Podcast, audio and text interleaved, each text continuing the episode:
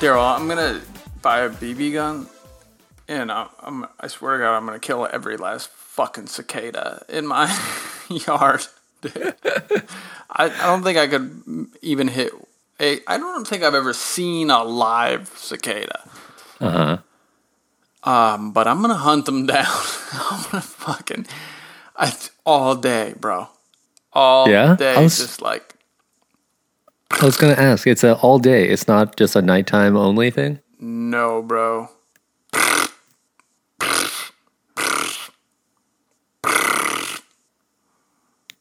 Fuck. It's brutal. Yeah. I'm going crazy. Damn. And we're back on lockdown, so I'm home all day. Listening uh-huh. to these little bitches. Wowie. Yeah, I'm not into it. When is, uh, it's seasonal, right? When is cicada season supposed to end? I don't know. Who knows? Yeah. I don't know. I might be trapped in like a Jean-Paul Sartre play where the cicadas drive me crazy. Like the mirror image of the cicadas. Are my personal version of hell, my existentialist hell.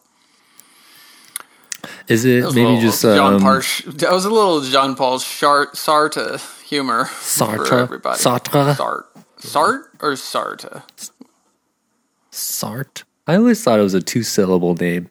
Me too. Yeah, yeah. Um, wait, has it been nonstop since you moved in? Maybe it's just a feature of the neighborhood. I don't recall them being this vigorous mm-hmm. upon first appraisal. Mm-hmm.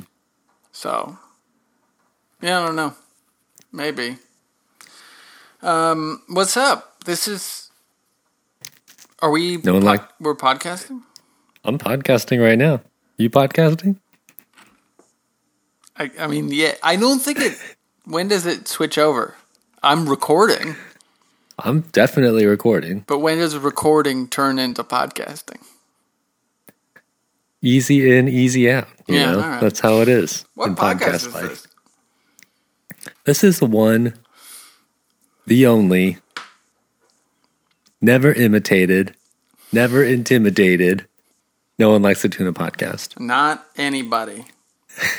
No one has ever or will ever like the tuna podcast, the world's premier dedicated Fast and Furious podcast. My name is Nick Nocera. And I'm Daryl Wong. Mm. And this week, we're going back to basics. Mm-hmm. Back to the original. We're we're back in sequential release order. And that means our week after our in-betweener of Point Break, we are watching or have watched The Fast and the Furious. The Vin Diesel Indeed. and Paul Walker film directed by Rob Cohen from two thousand one.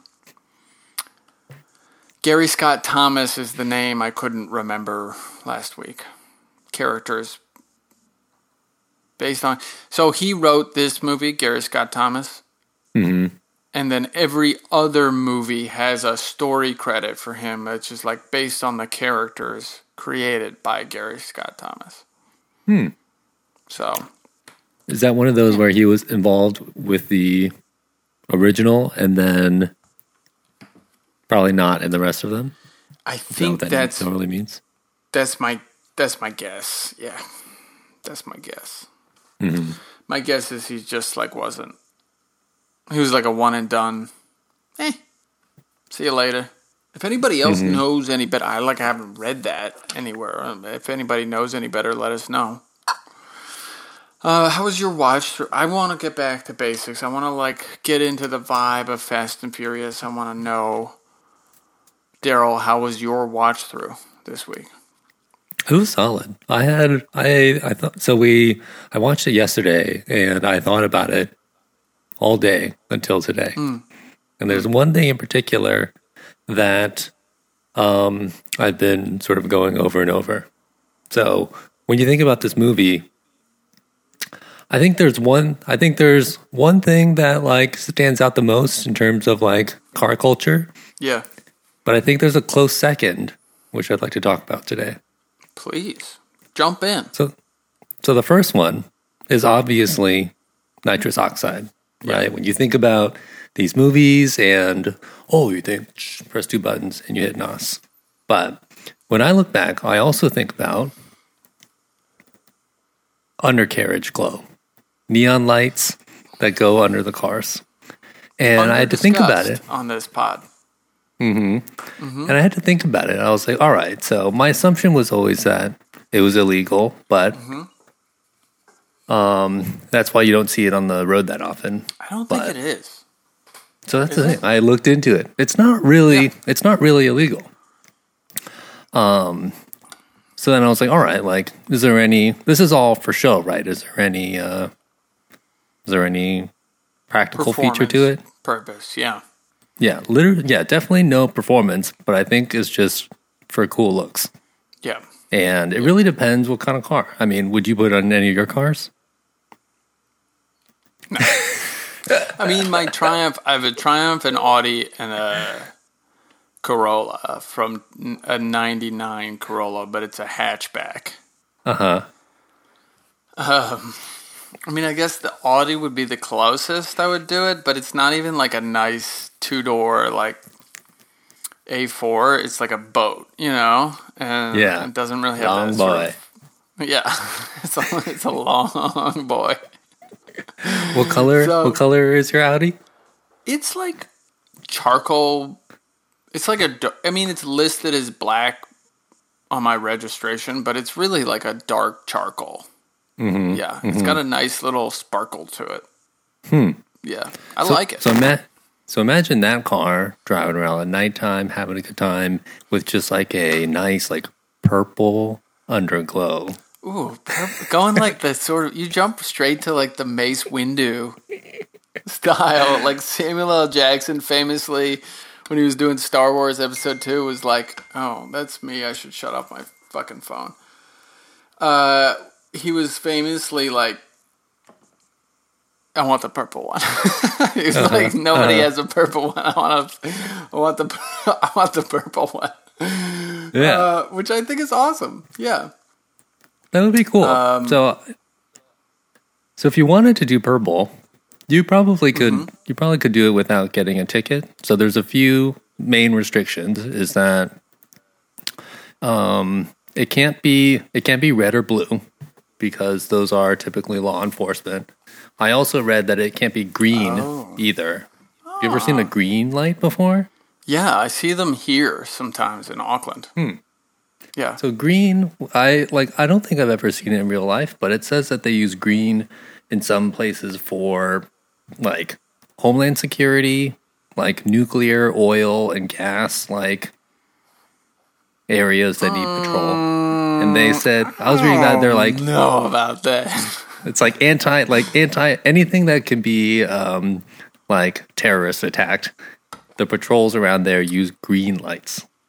That, or I guess in like oh, New York okay. and Connecticut, they say that there are um, like volunteer ambulance services, and they use a green light. I'm Never heard of this before. It. Me neither. I've never seen it on the road before. So I had to I've look into why. I've never seen it in a siren split. capacity, yeah. Mm-hmm.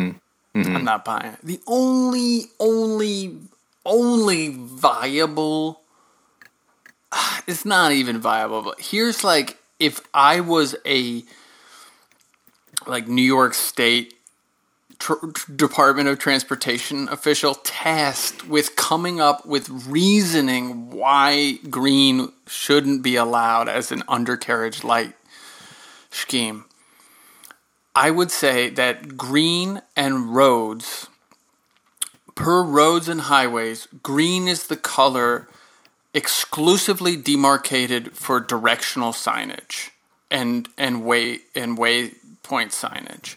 Like mm-hmm. all, all the highway signage, interstate is all green with white text. It's like a uniform, and all the like mm-hmm. directional signage of like this way, that way is all green signage. And so like two out of an abundance of caution, we're going to outlaw under green undercarriages so that there is no conflict in anybody's mind for potential confusion between the green of the undercarriage and some sort of directional capacity, right? Mm-hmm. Or waypoint mm-hmm. sign. I think that's a fucking stretch, what I just said. I think it's out. I, I would I would laugh at myself if I had to write that. Mm-hmm. But that would be my excuse. The excuse of, like, we use green siren. I've never seen a fucking green siren in my life. That's what I said. Yeah. Yeah. I think it's so, bullshit. I agree. So red, blue, green are legal. In New York, you can use... It's totally legal to have undercarriage lights, but it has to be white. And there's like a like a lumens um, like limitation. It can't be like mm. way too bright, but you can light up the bottom of your car. The lumens limitation.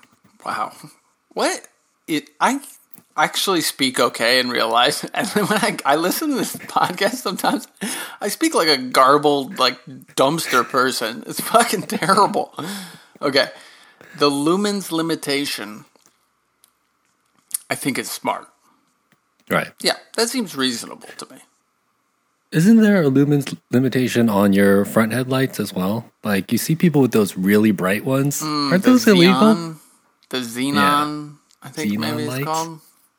Uh, a I think it's the, too bright. Yeah. My Audi doesn't have it, but I think like two thousand six, like two years later, the Audis were like kind of the first perpetrators of like, you know, this is fucking blind everybody.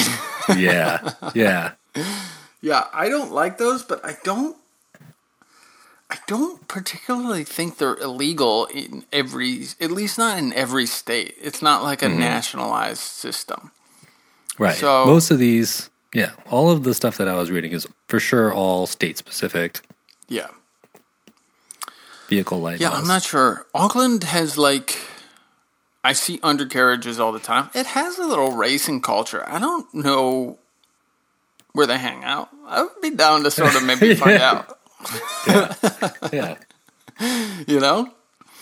Um, but yeah, there's like, you see, I saw like a tricked out W R X on the road today, like zooming up the shoulder. You know, mm-hmm. Yeah, that highway. guy would. Yeah, yeah, that guy would. He would and did. He would and he did. Um, yeah. I mean, I don't think I would get one. Do you know how much it would cost? How much an undercarriage hmm. light system cost? So I don't know how much it cost back in the day. So in the past, they would use actual, um, like gas-filled tubes. neon tubes, yeah. right? And, I mean, while it did produce, like, a very nice sort of even glow, um, yeah. they would break and stuff because your car yeah, was bet. obviously driving on the road. So yeah. the modern kits are all L E D. Astera costs, tubes, yeah, I'm sure. Yeah. yeah. They're they're even just they're just L E D strips now. You just oh, put them cool. on the bottom of your car. Yeah. They're cheap. They're, they're like yeah. fifty bucks. All right. I can fuck with that. Mm-hmm. But. Um, my watch through this week was, I mean, it was pretty good, to be honest. Yeah. I cranked out some work during the watch through. I sort of had it on the second screen kind of thing, cranked out some work. I'm writing a little bit again, which I think is healthy for me. Just mm-hmm. like personal stuff. So I was like in a very healthy space. You know what I'm saying? And like feeling like I was doing a healthy production, productive thing for myself. And I had the movie on next to me and it like kind of clicked. I was like clicking with the movie and clicking with the thing I was working on at the same time. You know this experience, right? Where it's like, I'm sort of, but I am paying attention to the movie. I'm not like totally zoned out of it. But also it's like, for some reason, like distracting a part of my brain that could be distracted by something else and therefore like allows me to focus the other part of my brain on the work stuff that I need to. It's sort of like this dual brain thing going on. Um, so yeah, I had a very pleasant watch through. Um, and definitely thought a lot about Point Break during the watch mm-hmm. through. And in regards to our discussion last week, and you and I, I think, agreed on the idea that, like, I mean, I put this out there pretty forcefully. Maybe didn't let you get thoughts in as much. Daryl's giving me a little side eye as if, like, no, that never happened. um, what are we talking about here? The idea that, like, this is not like a beat for beat remake. Like, it didn't feel like that to me. Uh, it didn't feel like that to me last week when we were watching Point Break, and then this sort of watch through of Fast and Furious reinforced that to me. Like, it just didn't really feel like a super point to point remake. Mm-hmm. One of the things I think really helps distinguish it, or I guess two things. One is the Mia and Letty characterization, where it's sort of like Lori Petty's character is a little bit more split off into these two dynamics. Mm-hmm. Um, and I think Maria's character, like, she isn't as... She isn't as much like a useful tool for Paul Walker as Lori Petty's character is for Keanu. Like, he uses her as a like access point to the dead presidents in po- Point Break, right?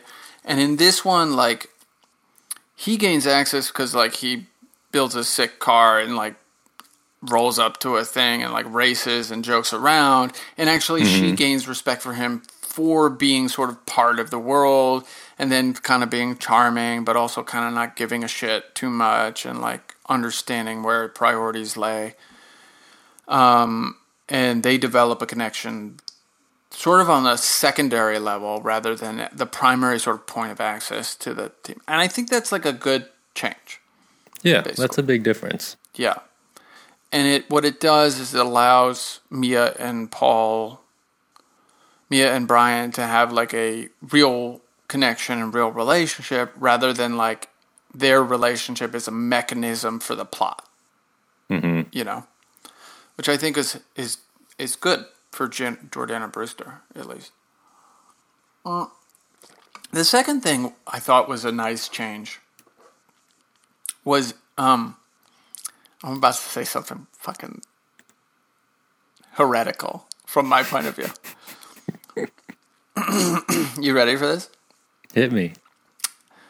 The Vince character is kind of the linchpin of this movie.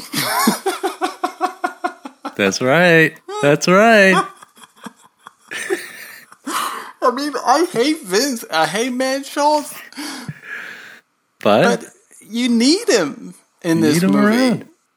And not only do you need him from the plot point of like, he is the factor in the last um, heist scene where like he gets fucked up and stuck on a truck, and Paul Walker has to save him. It's like he's a he's a mechanical piece in the plot there. But leading up to that, they developed it so much where like he's part of the team, but also is a foil to Brian, right? He's the one who's skeptical all along the way at like when when Brian first shows up. When at the uh, Tanto at, Negro, yeah. yeah, well, yeah, exactly. Uh, he's at the deli. He's at El Gato Negro and catches him out. Uh, the party scene with the uh, mm-hmm. electric guitar. Brum, brum, brum. Yep, exactly. So they actually develop their own relationship throughout the entire movie, in which Vince is skeptical and antagonistic towards Brian the whole way through. And it actually makes the last scene more meaningful and more difficult for Brian, where it's like, not only does he has to sort of betray his friend Dom Toretto and mm-hmm. his love interest Mia Toretto by revealing that he's a cop, but he has to do it in service of saving the life of somebody he who's been a thorn in his side the entire movie. Because Brian cares about humanity and like people, you know? Mm-hmm. Um, so Vince being there, and specifically like Vince being in the team and being skeptical of Brian, is a, a really good addition to this movie. Hell yeah. Rather than Point Break, where it's like nobody in the dead presidents, you sort of have these w- one side of the coin or the other, right? It's like uh, because Patrick Swayze is cool with Keanu, all the rest of the dead presidents are like, we're on board, no problem. Like, there just isn't that discussion or isn't that sort of foil character. And and then Patrick Swayze is actually the one who catches Keanu in the, during the chase, right? In the causeway, where mm-hmm. he sees through the mask that it's Keanu Reeves. And then the other side of the coin is like they do the heist. Keanu isn't quite sure if he knows it's him or not. And, um, you know, but Patrick Swayze has like a plan put together where he's playing the sort of other side of this thing. And it's all surrounding Swayze's character, which works, I think, for Point Break, um, really because Swayze's character and Swayze's characterization of Brody is like so well formed, mm-hmm. and we're so invested in his motivations and emotions and like um, principles that we like care what Brody thinks at that point, and like we're following what Brody Brody's sort of dynamic. But I don't think I. I don't know where I'm going with this, but basically I think it works mm-hmm. well for this movie. I think it was a good change for this movie, and it makes a, like, and saving the reveal of Brian being a cop to Dom and mm-hmm. being like, this is Officer Brian O'Connor, you know, that like, and then that scene where Vince, like, I think saving um, that for the end is great. Yeah. Sorry. Uh, yeah, I, I definitely agree with that. Like Vince's role allows, um, it allows Vin Diesel, but it allows Dominic Toretto to sort of in, yeah, like he's very confident about the racing, but it also like he's worried about the family. He's self-conscious about like the car. And he also has this underlying misjudgment of Brian that is able to continue till really the very end, second to last scene in the movie. That's possible because... Well, it's not a misjudgment. You talking about Dom or you talking about Vince? I'm talking about Dom. Oh, yeah. I'm oh, sorry. Yeah. yeah. Uh, but Vince doesn't have a misjudgment. He has a correct judgment. Right. So, yeah. Yeah. But that's... In, yeah, I mean, that's in contrast to all of our later movies where Dominic Toretto knows everything. Yeah. Like...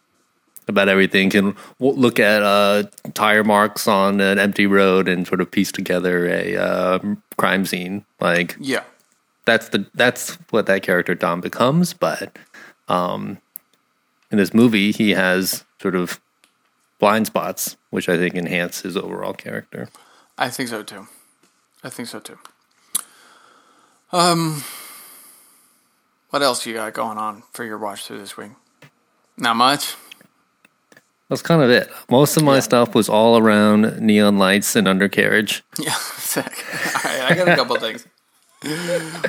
Um, so I want to say, like I said, the positive change of Vince's character, but I also think this movie, in terms of its relation to Point Break, does rely on the what was... I think a trope at that point, like, or became a trope of like the cops using a young cop to infiltrate a sort of underground criminal organization kind of thing. Um, Are you saying this was a new concept?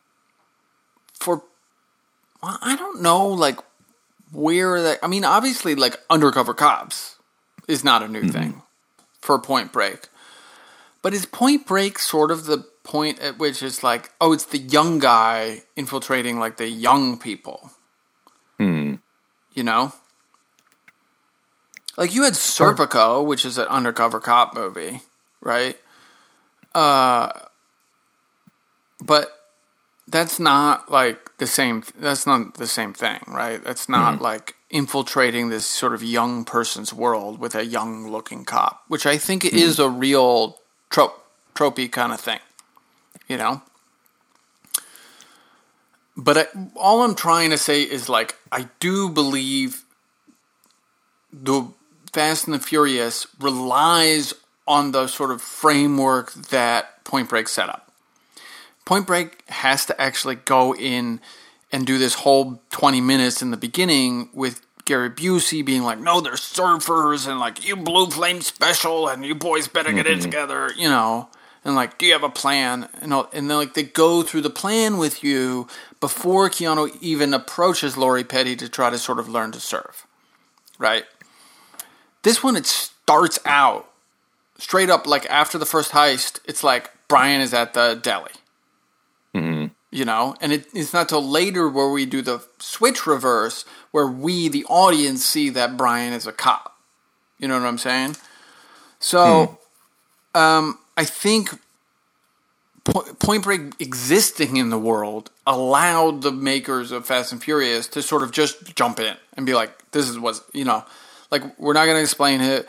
We don't, everybody gets what's going on. He's a young guy, he's an undercover cop, and he's been tasked by his superiors to sort of infiltrate this young person's world, right? Mm-hmm. So I think they have to credit Point Break in that way. Um, yeah, I don't know. That's my other main mm. point about this watch. Yeah, I've, I have an underdeveloped thought about it, but just the, um, like... in that first twenty minutes where they have to develop, like, oh, this is this is the scene, right? They have to make fun of the, like, cowabunga surfer California vibe. This is Point Break you're talking about? Right, right. Yeah. So they have to do that, and I'm trying to think if, to what extent they have to do that in um, Fast and Furious. Like, at what point do we have, so the, yeah, at what point do we have, like, the F B I making fun of street racers? It's not until they pull them over in front of, yeah, while he's driving Harry's truck. Bring him up for iced cappuccinos. Right. right. The iced cappuccino scene is the scene that mm-hmm. like they reverse course, which is crazy. It's like yeah. Ted Levine is there. It's crazy. Um, I think, yeah, I mean... I just think they, like, owe a credit in that sense. I don't think they mm-hmm. necessarily, like, owe a screenwriting credit to Point Break, which, like, people argue, basically. Not really, mm-hmm. but, like, basically, like, they ripped everything off. I don't think that. I think that's our big point from the last two weeks. But I do think they owe a credit to, like, this sort of trope or this idea existing in the world or this framework of a young guy infiltrating young people's culture. Um, uh, I think they owe a little bit of groundwork credit to Point Break for, for sort of being such a force for that in the world. Mm-hmm. All right, I got one more thing I want to talk about. His name is Kenny Lindor. Do I know this person? Oh, you know him. Kenny Lindor is the guy who crashed Dom's dad's car. Ah, uh, yes. Stock car. Mm-hmm. Mm-hmm. I'm calling my shot right now. You think he's going to be in Fast Nine? I think Kenny. There's going to be a Kenny Lindor connection. Oh. It's the great, like, missed opportunity so far in the franchise, right? Like. Mm-hmm. They've sort of reached out and grabbed on to these little things around Dom's world and, like, brought them in and brought them back and brought them out, you know, or especially, and, like, they've done that with the bad guys, too, where they've connected them from dot to dot to dot to dot to dot. Um, and, like, Dom's relationship with Elena was a thing, and then it went away, and then it came back, and then it raised the stakes and had a baby. So, anyway, mm-hmm. Kenny, this Kenny Lindor piece... It's sitting. It's just sitting there Ooh, on a mantle, yeah. like waiting for somebody to grab it. That's so good. I, I think. Here's what I think. Here's what I think. John Cena is Dom's half brother. Uh huh. Uh-huh. I think Kenny Lindor. Fuck Dom's mom. Oh.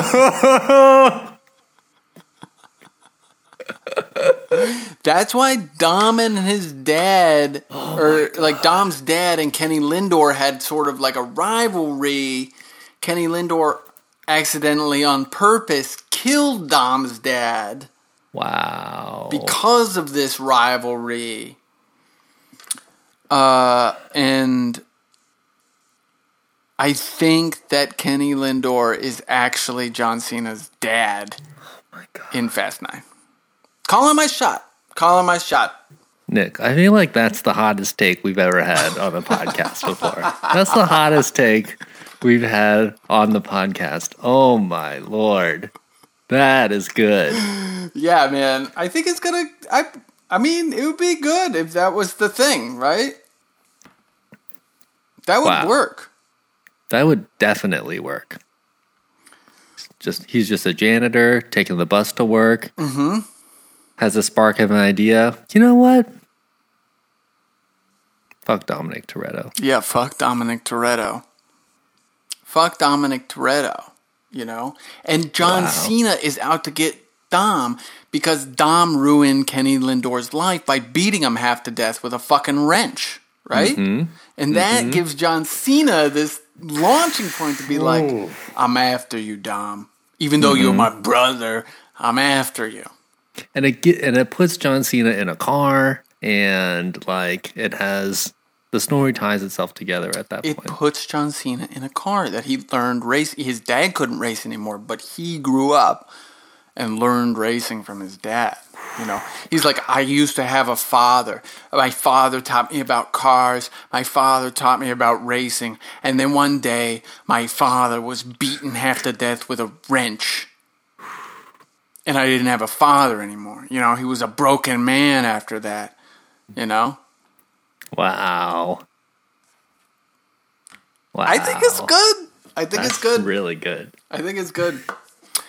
All right, calling my shot. That's what I think they should do. If they don't do it, you know,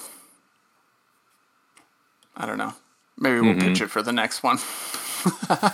Maybe by that time we'll be like so famous. We'll get all the fucking Fast and Furious execs on. Be like, listen, yeah. boys, we have an idea right now. There are these two nuts out there who've been talking about the Fast and the Furious for years now. Check mm-hmm. out this one over here. Yeah. It's a good idea. It's a very good idea. Uh, another good idea would be do some shout-outs. Shout-outs? Shout what would you out. like a shout-out to this week? I have this protein bar I've been eating for lunch every mm-hmm. day. Sort of switched it to like a pure bar form lunch. Uh, mm-hmm. It is a Musashi, it's called. M U S A Musashi? Yeah, M U S A S H I. Musashi. It's a... Uh, it's like a high-protein, low-carb bar. And I mm-hmm. eat half of it around eleven thirty a.m. And then I eat the other half around three o'clock p.m. Hmm. And then I eat dinner later. Wow. That's, so that's it's, a lunch substitute? It's a lunch. Well, for me, it is. Yeah. You know? Interesting. Do you have for to take it? it I assume you have to take it with water or something? No. Nah. No? Straight Just protein. Bar. Just straight protein bar. You know? It's nice. They got a couple flavors. They got a peanut butter flavor, a dark chocolate salted caramel flavor, mm. a cookies and cream flavor, and like a brownie flavor. And nice. All are good. I think the dark chocs caramel flavor is my favorite. Um, but they're the the other benefit is like when I'm working, I just throw it in a bag. Mm-hmm. Got my lunch for the day. Mm-hmm. If I'm hungry, I pop it out. Eat half of it. You know? It's like I'm all about You know me. I've talked about this. I'm all about like just like run-of-the-mill, simple shit. Uh-huh. Whatever is going to make my life m- m- like an ounce more convenient, I'm doing that. And this is like a huge step in convenience for me. It's like mm-hmm. in the ba- all I have to do is remember to buy it when I go to the grocery store because it's expensive at gas stations. Mm. Yeah, the grocery store it's like three dollars and fifty cents for a bar, which is pretty good. Mm-hmm. Or that's New Zealand dollars. Uh, and so that's like two, two seventy maybe U S. Mm-hmm. Uh, and at the gas station, it's six fifty a bar. Steep. So if I forget it one day or I ran out and yeah. I gotta buy it again, I'm like, ooh, ooh, ee. You know, you just gotta get them. You gotta buy them like twelve pack, twenty four pack. I know, just buy leave the them, box, but they don't even like at your office. I guess I could like online order them in bulk, maybe, and get mm-hmm. a little discount. But at the grocery store, they're just three fifty a bar, and it's like it doesn't matter how many. I could buy fifty of them; they'd all still be three fifty a bar. So yeah, that's pretty good. Yeah, I mean, there was a period of time where like yeah, like Cliff Bar saved my life a few times. Yeah.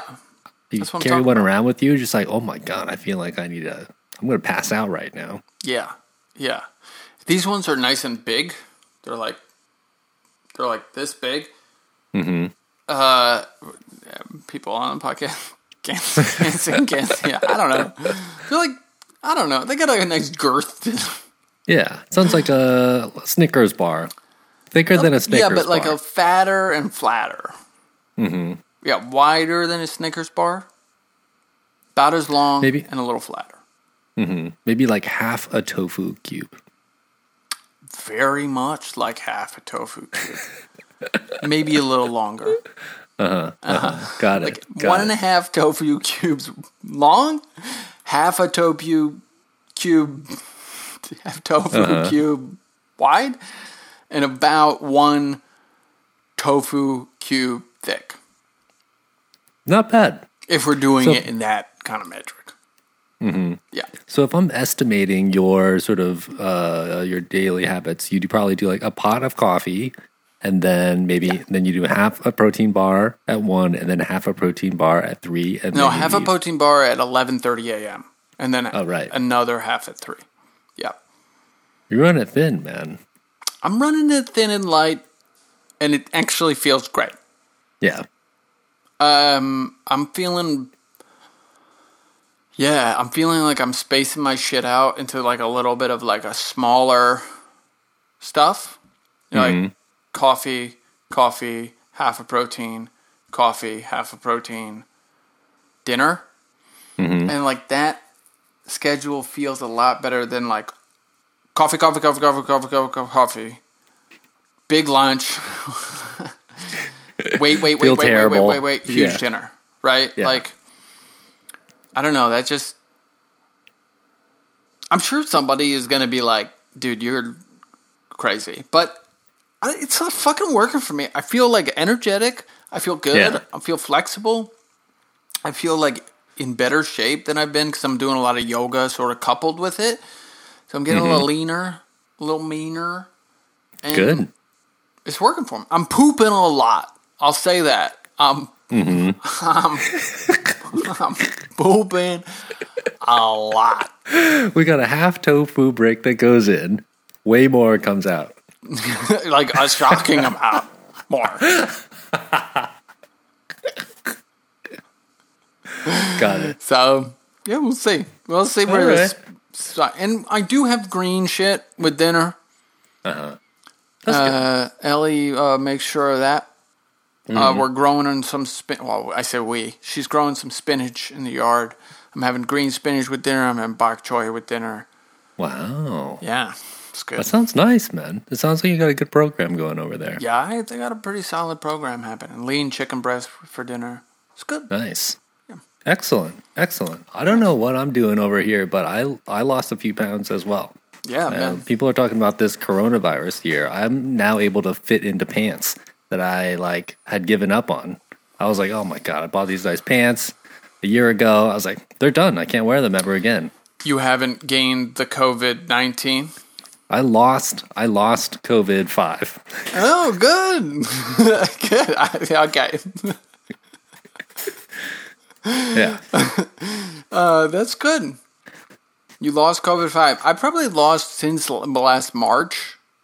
So, like, I wouldn't call this the COVID five because I haven't been necessarily, like, locked down like everybody else in the world has. Mm-hmm. Um, probably a stone. Yeah. Which is fourteen pounds, something like that.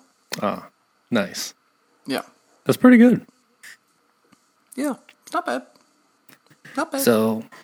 Another thing that you can do if you're mm-hmm. if you're on a diet program and you're trying to figure out what else you can do to enhance your life, my shout out this week is to touch up paint.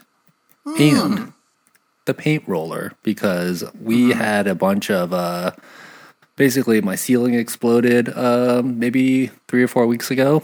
Our upstairs radiator blew out. It was a big, nasty mess. There wasn't a and fire or anything? No fire, just that's water water damage. Hot yeah. water damage, yeah. That's, mm-hmm. that's scary, bro. Yeah, it wasn't, yeah, it was pretty nasty stuff coming out, but it was contained after a couple minutes. Okay. But we had a big, nasty mess over here, went out of town for a little bit, and then our landlord kind of had a handyman come patch everything. But mm-hmm. he needed, he was going to come back later to do, like, touch-up paint. We were like, I feel like we can take care of this. So he left us some supplies, and we took it upon ourselves to not only touch up the ceiling and the wall, but also kind of everywhere else in the apartment because yeah. we have been just – nobody's been here, and we've just been, like, beating up this apartment for the past three sure. years. And it makes a huge, huge difference. Yeah. Huge difference. Yeah. Because our, yeah, our walls, we just like have, we have a lot of bikes everywhere. They're moving all over the place and just stuff leaning all the time. But apartment's feeling fresh. A little Good. bit of touch-up paint. And that paint roller can really turn an amateur, no-skilled sort of paint person like myself yeah. into a pro. It looks yeah. really good. Yeah. I like to... uh You roll it on heavy, and mm-hmm. then just go a little lighter over the top of Ooh. it. Just get the like the smooth out those little Ooh. dimples or like roll marks that it leaves. You know? Yeah, yeah, yeah. The roller is a solid device. Mm-hmm. Can you imagine what Leonardo da Vinci could have done with a roller? Masterpieces. Masterpiece. Yeah. Masterpiece. Uh, no, I'm a pro. I'm pro roller. Mm-hmm. I'm pro roller, and I see like the scenics on my jobs all the time doing like incredible roller shit. Like we we rush stuff down all the time, you know. And like uh-huh. these guys are like these guys are amazing. Where they like they mix a rust sort mean? of blend. Hmm? You make it look rusty. Is that mm-hmm. what that means? Yeah, rust fake down. rust with paint. Mm-hmm. So we like makes cool. a they mix a paint that's like sort of rusty colored. Uh, and then they like do this thing with the roller where they just sort of go along and like touch it and skip it and do it in spots. And it like all of a sudden you're like, whoa, that thing's fucking rusty as shit. And then they like sometimes use a spray bottle and spray it down so Ooh, it like drips yeah. down the piece and it's like dripping rust. It looks great. I'm going to surprise my landlord with a little bit of dust, rust effect. It's like, oh yeah, get that rust, they get that faux rust effect, you know? Faux rust is the new trend, I think. Uh huh. Uh huh. Mm-hmm. Get get some yeah. Get a faux rust um, wrap on the car. Maybe you hit it with an underglow. Mm-hmm. Mm-hmm. It sounded good. Yeah, roll up and uh, race for pinks. Like uh-huh. got my pink slip. Everybody else is like, nah, I'm good. Thank you so much. Good. Yeah, cash, cash preferred. Cash, you can use Venmo if you prefer. Other than that, you can use Venmo. Venmo if you want. We don't want that rust bucket. That glowing rust bucket. Yeah. Yeah. Um, all right. Shout out to Musashi and shout out to the paint roller and touch-up paint. Mm-hmm. Having it around is good. Um, do you have anything else Fast and Furious-wise you want to talk about? Hmm. One more thing. Please. Fast and Furious universe-oriented. Mm-hmm. The Tooniverse. Um, The Tooniverse. Um, I've been watching D C Universe movies recently, and I watched Batman versus Superman in advance of watching Justice League. Yeah. Guess who showed up in a fight scene? Our boy, John uh, Sung, Sung no. Kang. Oh, Sung Kang shows up as I believe an unlisted or uncredited uh, cameo, but he gets his ass beat by Batman in like oh. a warehouse. Is that true? Yeah. It's one hundred percent true. I paused it, I looked back, and then I Googled it later on. Sung Kang gets his cool. ass beat by Batman. Good for him. Batman versus Superman. In that movie. No lines. Yeah. No lines. He does get um he does punch Batman in the face and Batman gets hurt and then um Sung Kang gets stabbed in the shoulder and dead. Cool. But it's in he, that warehouse like, scene where Batman beats up all those dudes? Mm-hmm. Yeah. But you don't see any of the other dudes, but you do see Sung Kang. So cool, man. I mean, I'm pro Sung Kang being in more shit, basically. Yeah. I can't think of a movie he was he's been in other than Fast and Furious and mm-hmm. Better Luck Tomorrow. Um. Yeah, I don't know. Speaking of uh, Korean actors, though, I did see Minari. Who's that? It's a movie starring mm-hmm. the guy from The Walking Dead, Stephen Young. Stephen Young. Oh, nice. Yeah. Um, it's great. Everybody should see it. It's really sweet. It's about a, a Korean family who moves to Oklahoma or Alabama in the eighties to like start a farm. And it's like them sort of readjusting to life in Nowheresville, and it's really good. It's really mm-hmm. sweet. Their grandma comes to live with them, and it's like the kid in it is super sweet. Everybody should go see it. Yeah, it's really, really, really good. Uh, all right, my last Fast and Furious related thing is every diner I've ever been to. If I ordered no crust on a sandwich, like, I feel like they would just like laugh me the fuck out of there. I'd be like, uh-huh. I'd be like, yeah, no crust. I'd be like, what the fuck are you talking about? How? How? How would we do that? How, how do you expect like, us to do what? That? No crust? This is crazy talk. Right. So I do feel like Paul Walker's order is so bizarre and specific. It's a nice touch for the movie, but it's like, is this a realistic piece? I don't think so. Do you think the crust gets cut off before or after the sandwich is assembled? If you think about cucumber sandwich, it's after, but... Yeah, I always say after, just so that you have a uniform slice between the two pieces. Mm-hmm. But the other question is, like, is it toasted? Right. Which I don't think Paul Walker's is. Mm-hmm. Which is an amateur fucking move for a tuna sandwich. Like, that mm-hmm. tuna and mayo is just going to, like, soak into that non-toasted bread like crazy, yeah. right? Right. Yeah, especially, yeah, whether it's oil or water, either way, it's a... Have you ever had oil sandwich. Tuna? Are you an oil tuna guy? I'm not, I'm honestly not sure. I think I have. I think I've eaten it before. I've never eaten oil tuna. The only thing I've ever experienced with oil tuna was buying it by mistake, opening it, and be like, oh, what the fuck? This is oil? And, like, not mm-hmm. eating it, basically. I remember it I remember it tasting better. Because the water, because the water one always tastes kind of, like, logged out, dry. I gotta check. I think we have yeah, some tuna like over it. Here. I'm not sure if it's oil I'm or water. I'm a water guy. If anybody out there mm-hmm. is an oil tuna guy... Or an oil tuna lady, or an oil tuna non-gendered person. Mm-hmm. Fucking let us know. I want to hear your experience with oil tuna at Nolt Podcast, N O L T T Podcast. I, you can email us about oil tuna at noonelikesatuna at gmail dot com.